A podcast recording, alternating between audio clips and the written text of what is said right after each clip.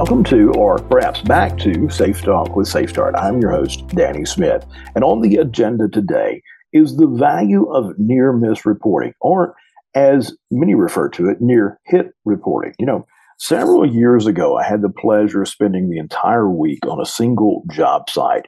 And I say pleasure because if you're on the road as much as I and many of our consultants are, you really begin to appreciate just a single trip to the airport, to and from the airport, that is, each week, as opposed to having to make multiple hops, if you will. More importantly, it also means you don't have to pack and unpack multiple times. And you can imagine with a lot of travel, a lot of that stuff, it's easy to turn into what my co-host of the podcast, Tim Page-Bottorff, calls a traveling zombie. All right, so enough of the dissertation on woe is me and the travel woes. Uh, I, I really do like being on site with a client for several days because it allows me to get a sense of how things are really going at that particular facility. During the training week that I mentioned, uh, I emphasized the importance of near reporting to each and every class. And a few weeks later, I received a call from their plant manager, who, by the way, really, really nice guy. I mean, I'd even had lunch with him one day while I was at the plant. But when he called, um, let's just say he didn't seem real happy with me at the time. Now, what he called to tell me was that he was really concerned and frankly a little aggravated because his near miss reports had skyrocketed since I'd left the facility. Now, his somewhat exact words were, What the heck that's the word I edited, by the way. Did you tell my people? My near miss reporting has just skyrocketed. It's gone up so much since you left. It's it's like I'm getting reports of things from just about everybody on our staff. You see, he perceived that as a problem. And well, it took me a few minutes to convince him that the exact opposite was actually true. So, in case you encounter someone like that, or maybe you yourself even question that at times, why is near miss reporting a good thing, or why is an increase in that specifically a good thing? Well, let's spend a little bit of time unpacking that and talking about some of the benefits that come from good near miss reporting systems. But before we do that, let's take a quick look at the anatomy of a near miss really and truly, a near miss is separated from injuries primarily by luck. As we talk about in SafeStart, luck really isn't a, a, good strategy for pragmatic people such as you and I. Imagine if you think about a, a fork truck that has a leaky hydraulic hose that develops over a shift. Nobody notices it during the shift, and it hasn't been inspected at the beginning of the next shift because it's a few minutes before the start of that shift. And let's say that you and maybe one of your production supervisors are walking through that area. You're not really thinking about things. Maybe you're talking about the production schedule for the day, perhaps discussing someone who had called in sick and how you're going to get folks shifted around to cover for that person pretty easy to see how your eyes and perhaps your mind cannot be on the task that you're doing, which is in that case just walking through the warehouse. You step into the puddle of the hydraulic fluid, but with the help of your coworker, you manage to regain your balance without becoming the next TikTok star on the closed circuit cameras, right? That's a near miss. Now, obviously, the first thing you got to do is secure the area with some sort of barrier system and, and get it cleaned up, right? Because the next person may not be as lucky, there's that word again, as you were, and they could fall and break something, maybe even suffer a severe sprain or strain. But obviously, we don't need to stop there. Fill out a new near miss report and then turn it in. With a leak on a hydraulic truck, that's an obvious thing. I mean, it's clean up, replace the hose. That's what needs to take place. But let's say it's a different scenario that results in a slip and fall.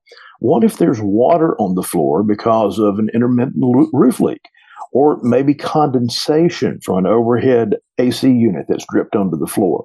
In those cases, it may not be there all the time. So, seeing several near miss reports might help us to find a problem that we may not recognize again because it's simply not present all the time. And that brings me to a real key point here. In a healthy near miss reporting system, there should always be follow up. Perhaps a change in inspection procedures in order. Uh, going back to the forklift, uh, perhaps in fact inspecting the lifts not only at the beginning of the shift but also throughout the shift at various times, or maybe specifically at the end of the shift would help in our previous scenario. Um, with the roof leak or the AC condensation, might be something where you have to clearly mark off the area until the repairs can be made. And that brings us to another really crucial thing here. Regardless of the actions taken after a near miss report, you need to be sure to communicate that back to everyone. And I find this especially important when you have something like the roof leak issue we touched on. A simple posting on the employee bulletin board or at a pre shift meeting talking about, hey, we've got the roofers coming out, but it's going to be early next week before they can get here. They've got a lot of other folks that are on their tickets and work orders before they can get here. So we block that area off.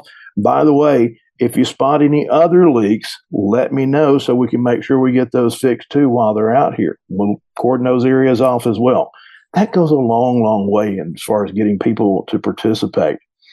It sends a message to to your folks that you really value your people and their near miss reports. We often talk about free learning opportunities when no one was hurt or no equipment or product was damaged. But the fact is, in many cases, as I said a moment ago, we were just lucky. Proper near miss reporting is all about identifying and correcting issues before the luck runs out. Like using the SafeStart critical error reduction techniques, near miss reporting keeps us from solely relying on luck. Now, some folks think that near miss reporting applies only to safety, but keep in mind as well, it can apply to a lot of other things that cause production interruptions or quality defects as well. It's also important to remember that not all near misses are equal. Therefore, you need to kind of rank them by priority based on the potential severity of the outcome and likelihood to repeat. So make sure you prioritize those and obviously work on them in that order. When you're teaching folks, by the way, about the critical error reduction techniques, I mentioned those a moment ago. Um, quite often, when we're talking about the second one, analyzing close calls, people will ask the question, well, isn't that the same thing as near miss reporting? And while they're similar in nature, I think there are a few key differences that we need to talk about. So let's take a moment and unpack that as well. Well, the first thing is obviously that the critical error reduction technique of analyzing close calls is a personal skill that we're all working on. Whereas near miss reporting is more of a process that organizations implement.